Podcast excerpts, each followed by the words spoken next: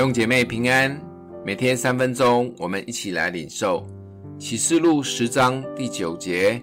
我就走到天使那里，对他说，请你把小书卷给我。他对我说，你拿着吃尽了，便叫你肚子发苦，然而在你口中要甜如蜜。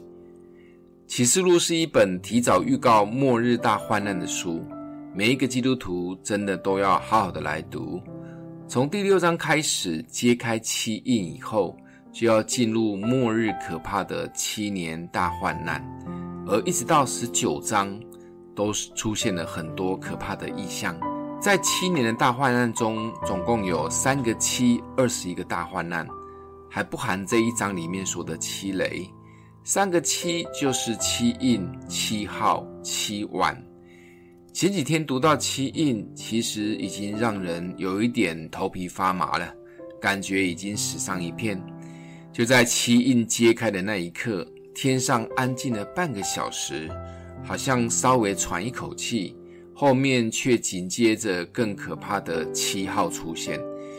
前4个号可以说是整个大自然的灾难，一下子地海的1/3都毁了，火的陨石不断的砸下来，连太阳、月亮、星星1/3都毁了。而第5号的号角一吹，长得像蝗虫、外形很奇怪的动物到处吃人、折磨人。第6号就是撒旦的4个使者被释放出来，这时全地的1/3的人都被杀了。而就在要吹最后的第7号以前，突然又插入这一章的7雷及小书卷番外篇。7雷是被封起来，还不准透露的，不知道又是什么可怕的事。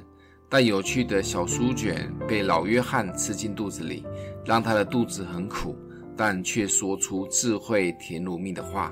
这个又甜又苦的小书卷，在读了这么一堆患难中，却是觉得有一点特别的安慰。